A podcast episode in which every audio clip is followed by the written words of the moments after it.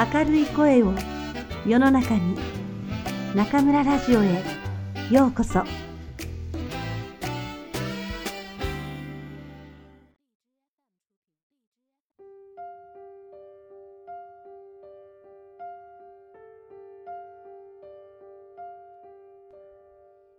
浪屋雑貨店の奇跡。東野圭吾。第一章。回答は牛乳箱に。5もちろん敦也もそういう出来事があったことは知っていた。それが1980年だったということを知らなかっただけだ。まだ東西の冷戦が続いていた頃の話だ。きっかけは1979年のソ連によるアフガニスタン侵攻だった。それに抗議する意味で、米国がまず最初にボイコットを表明し、西側諸国に同調するよう呼びかけた。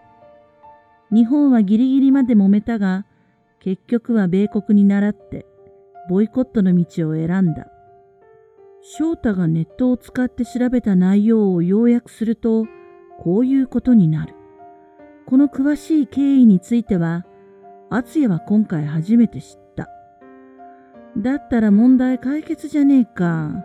来年のオリンピックに日本は出場しないから、今は競技のことなんか忘れて、思う存分恋人の看病をすればいいって手紙に書けばいい。敦也の言葉を聞き、翔太は苦い顔を作った。そんなこと書いたって相手が信用するわけないだろう。実際日本の代表選手たちは正式にボイコットが決定されるまで出場できることを信じてたそうなんだぜ。こっちは未来なんだと言ったら、そこまで言って敦也は顔をしかめた。ダメか。ふざけてると思われるだけだろうね。敦也は舌打ちをし、テーブルを拳で叩いた。あのさ、今まで黙っていた公平がためらいがちに言った。理由書かないとダメ？敦也と翔太は同時に彼を見た。いや、その、と、公平は頭の後ろを書いた。本当の理由なんて書かなくてもいいんじゃないの？とにかく練習なんかやめて、彼氏の看病をしなさいって書けばいいと思うんだけど、ダメ？敦也は翔太と顔を見合わせた。どちらからともなく首を縦に動かしていた。それだ、と翔太が言った。ダメじゃない。それでいいんだ。彼女はどうしたらいいんでしょうってアドバイスを求めてる。藁にもすがる思いってやつだ。だったら本当の理由なんか教える必要はない。彼を愛しているなら最後までそばにいてやるべきだ。彼だって内心はそれを望んでいるとはっきり答えてやればいいんだ。翔太はボールペンを手にすると便箋に文字を書き始めた。これでどう？そう言って敦也に見せた文章は今彼が喋ったのとほぼ同じ内容だった。いいんじゃないか？よし。翔太が手紙を持って裏から出て行き、裏口を閉めた。耳を澄ますと、牛乳箱の蓋を開けているのが聞こえる。パタンと閉める音も届いた。その直後だった。表でパサリと何かが落ちる音がした。敦也は店に行った。シャッターの手前の段ボール箱を覗くと封筒が入っていた。お返事、誠にありがとうございます。正直に申し上げて、これほどきっぱりとしたご回答をいただけるとは予想しておりませんでした。もっと曖昧と言いますか、漠然とした最終的には私自身に道を選ばせるようなそういう答えをいただくことになると思っておりました。でも、ナミヤさんはそんな中途半端なことはなさらないのですね。だからこそ、悩み相談の浪屋雑貨店と人々から愛され、信頼されているんでしょうね。愛しているなら最後までそばにいてやるべき。この一文は深く私の胸に刺さりました。まさにその通りだと思いました。何も迷う必要などないのです。しかし、です。彼も内心ではそれを望んでいるはず、とはとても思えないのです。実は今日、彼に電話をしました。ナミヤさんのアドバイスに従って、オリンピック出場を断念するつもりだと伝えるつもりでした。ところが、私の決意を見越したかのように、彼に先に言われてしまいました。僕に電話をする時間があるなら、練習に当ててほしいと。君の声が聞けるのは嬉しいけど、こうして話している間にも、ライバルたちに差をつけられるのではないかと思うと気が気でないからと。私は不安なのです。もし私がオリンピックを諦めたら失望のあまり彼の病状が悪化してしまうのではないでしょうか。そうならないという保証がない限りとても切り出せません。こんな風に思う私は弱い人間なのでしょうか。月のうさぎ。手紙を読み終え、厚也は埃だらけの天井を見上げた。わけわかんねえ。何なんだよ、こいつ。こっちの言うことを聞かないなら、最初から相談なんてすんなよ。翔太がため息をついた。仕方ないよ。彼女はまさか未来の人間に相談しているとは思ってないだろうから。電話で話したってことは、今は彼とは離れて暮らしてるんだな。公平が便箋を見ながら言った。かわいそうだな。この男もイラつくよな。敦也は言った。女の気持ちを分かってやれっつうの。オリンピックったって結局は運動会の派手なバージョンっていうだけじゃないか。たかがスポーツだろ恋人が不治の病にかかったって時にそんなものに気持ちを向けられるわけないだろうが。いくら病人だからってわがまま言って女を困らせてどうすんだよ。男は男で辛いんじゃないの？オリンピック出場が彼女の夢だってことは分かってる。自分のせいでそれを断念させたくないっていう気持ちもあるんだと思う。強がりっていうか痩せ我慢っていうかまあ無理してるんじゃないかな。そこがイラつくんだよ。そいつはそんな風に無理してる自分に酔ってるんだ。そうかな。そうだよ。決まってる。悲劇のヒロインじゃなくて悲劇のヒーローを気取ってやがるんだ。じゃあ手紙にはどんな風に書けばいい？翔太が便箋を引き寄せながら聞く。だから男の目を覚まさせることが先決だって書いてやれ。はっきりと男に言えばいい？たかがスポーツで恋人のことを縛るんじゃねえ。オリンピックなんて運動会と変わんねえんだから、こだわるんじゃないってな。翔太はボールペンを持ったままで眉を潜めた。それを彼女の口から言わせるのは無理だろう。無理でも何でも言わせなきゃ仕方ない。無茶言うなよ。それができるなら、こんな手紙を書いてこないよ。敦也は両手で頭をかきむしった。めんどくせえな。代わりに誰かに言ってもらったらどうかな。公平がぽつりと言った。代わりにって誰にだよ。翔太が聞いた。彼氏の病気のことは誰にも話してないんだぜ。そこなんだけど、親にも話してないってのは、やっぱまずいんでないの？話せばみんな彼女の気持ちを分かってくれると思うんだけどな。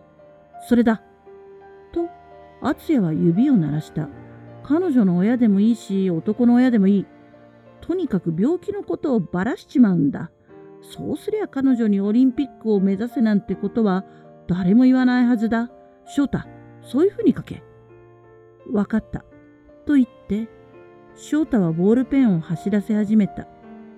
出来上がった文面は次のようなものだった。あなたが迷う気持ちはわかります。でも、ここは一つ私を信じてください。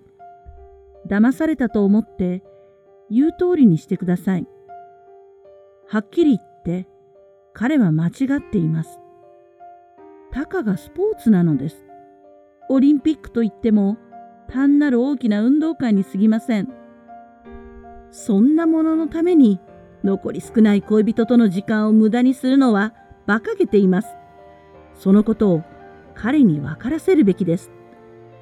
できることならあなたの代わりに私が彼にそう言ってやりたいところです。でもそれは無理です。だからあなたが彼の親に言ってもらってください。病気のことを打ち明ければ、誰だって協力してくれるはずです。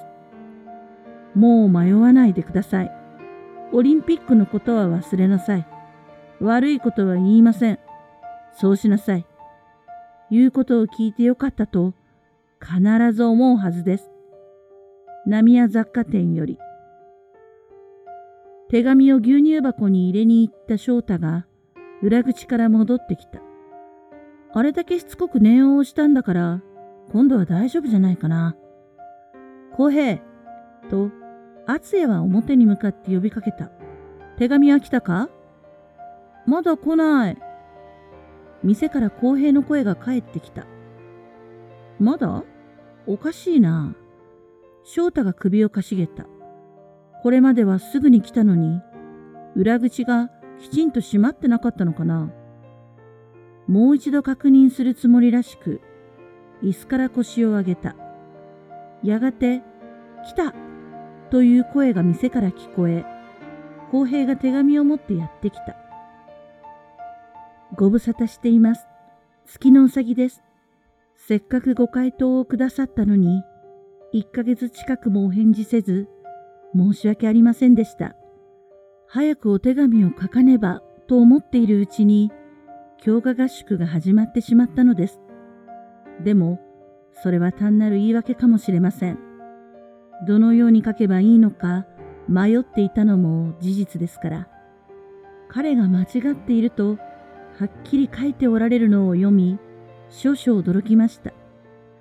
たとえ、その人物が不治の病にかかっていたとしても、間違っていると思ったならば、毅然としてそう断言される姿勢に、背筋が伸びる思いがしました。たかがスポーツ、たかがオリンピック。そうなのかもしれませんね。いえ、おそらくそうなのだと思います。もしかしたら、私たちはすごくつまらないことで悩んでいるのかもしれません。でも私から彼に、そんな風にはとても言えません。他の人にとってはどうでもいいことだと分かりつつ、私も彼も命がけでその競技に取り組んできた過去があるからです。ただ、病気のことはいずれ双方の親に話さねばならないとは思っています。でも今はまだ話すわけにはいかないのです。実は彼の妹さんが出産したばかりで、ご両親は喜びに浸っておられる時期なのです。もう少し幸せな時間を過ごさせてやりたいと彼は言います。その気持ちは私にもよくわかります。今回の合宿中も何度か彼に電話をかけました。私が練習に励んでいることを伝えると、すごく喜んでくれます。それがお芝居だとは思えません。でもやはり、私はオリンピックのことは忘れた方がいいのでしょうか？競技を捨て、彼の看病に専念した方がいいのでしょうか？それが彼のためになるのでしょうか？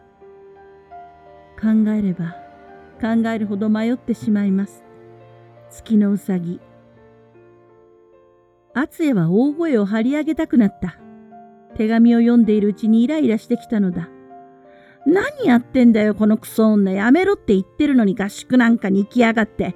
その間に男が死んだらどうする気だ彼氏の手前、合宿をサボるわけにはいかなかったんだろうな。公平がのんびりとした口調で言う。だけどその合宿も結局は無駄になるんだよ。何が考えれば考えるほど迷ってしまうだ。せっかく教えてやってるのに、なんで言うことを聞かないんだ。だからそれは彼氏のことを考えてるからだよ。翔太が言う。彼氏の夢を奪いたくないんだろう。どっちみち奪われるんだよ。どっちみち。彼女はオリンピックには出られない。くっそ。そのことを何とか分からせる手はねえかな。敦也は貧乏ゆすりをした。彼女が怪我をするってのはどう？公平が言った。怪我のせいでオリンピックには出られないってことなら、彼氏も諦めるんじゃないかな。お、それいけそうだな。敦也は賛同したが、ダメだよそんなの。と翔太が反対した。彼氏から夢を奪うことに変わりはないじゃないか。うさぎさんはそれができなくて悩んでるんだろう。敦也は鼻の上にシワを寄せた。夢夢ってうるせえんだよ。オリンピックだけが夢じゃねえだろうが。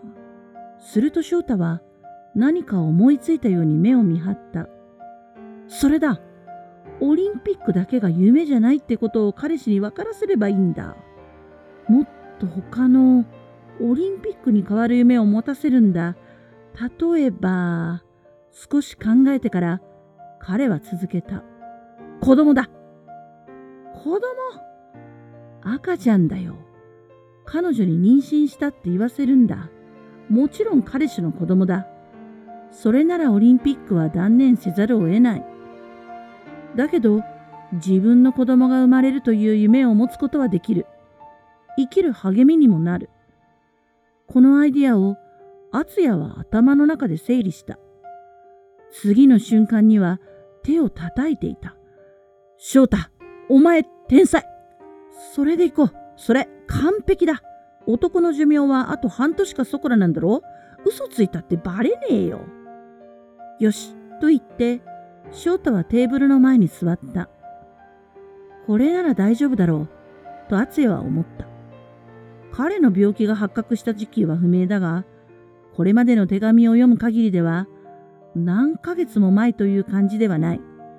それまでは普通に生活していたようなニュアンスだから、セックスだって行っていたはずだ。否認していたかもしれないが、そんなものは何とでも言いくるめられる。だがその内容の回答を牛乳箱に入れた直後に、郵便口から投入された手紙は、次のようなものだった。お手紙拝読しました。思いもよらないアイディアに驚かされ、そして感心いたしました。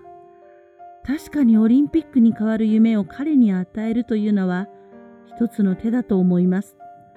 私が妊娠したと聞けば、さすがに堕胎してまでオリンピックを目指せとは彼も言わないでしょうし、私が元気な赤ちゃんを産むことを望んでくれるに違いありません。ただ、問題がございます。一つは妊娠の時期です。彼と最後に性交渉があったのは、おそらく3ヶ月以上前だと思います。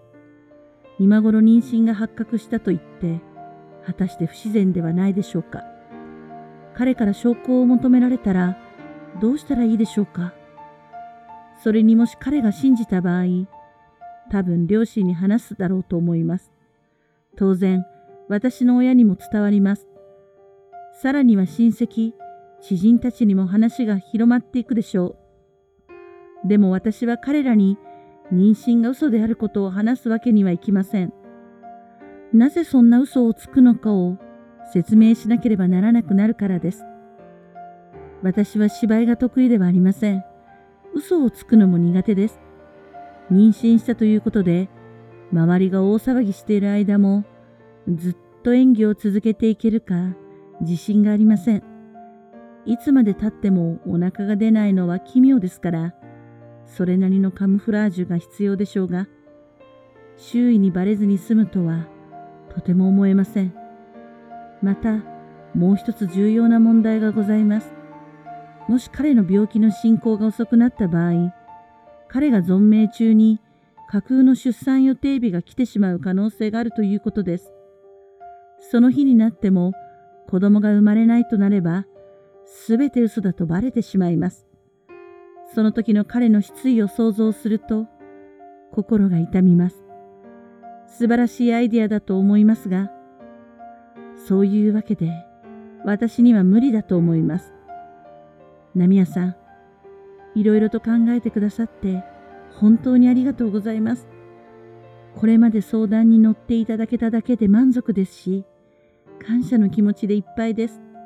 やはりこれは私が自分で答えを出さなければならない問題だと気づきました。この手紙に対する返事は結構です。今まで煩わせてしまって申し訳ありませんでした。月のうさぎ。なんだこれは厚也は便箋を投げ捨て立ち上がった。これまで散々付き合わせといて、最後の最後で返事は結構です。とはどういうことだ？そもそもこの女、人の意見を聞く気があるのか？全部無視じゃねえか？まあ、この人の言うことももっともだとは思うけどね。確かに演技を続けるのは大変だと思うよ。公平が言った。うるせえよ。恋人が生きるか死ぬかって時に何を甘っちょろいこと言ってんだ？死ぬ気になりゃ何だってできる。敦也は台所のテーブルの前に座った。敦也が返事を書くのか？筆跡が変わっちまうよ。翔太が聞く。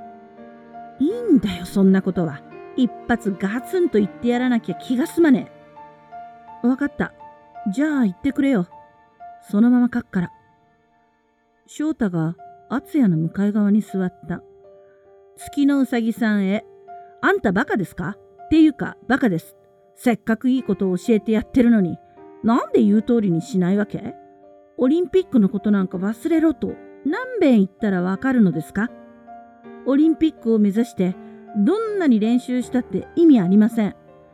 あなた、絶対に出られません。だからやめなさい。無駄です。迷うこと自体が無駄です。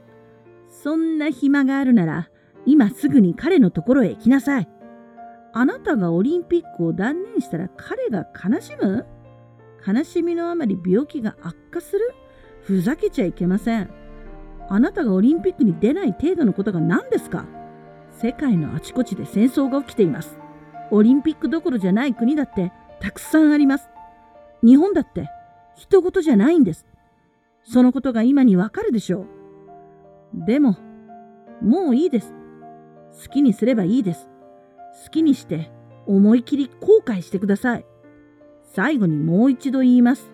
あんたはバカです。浪屋雑貨店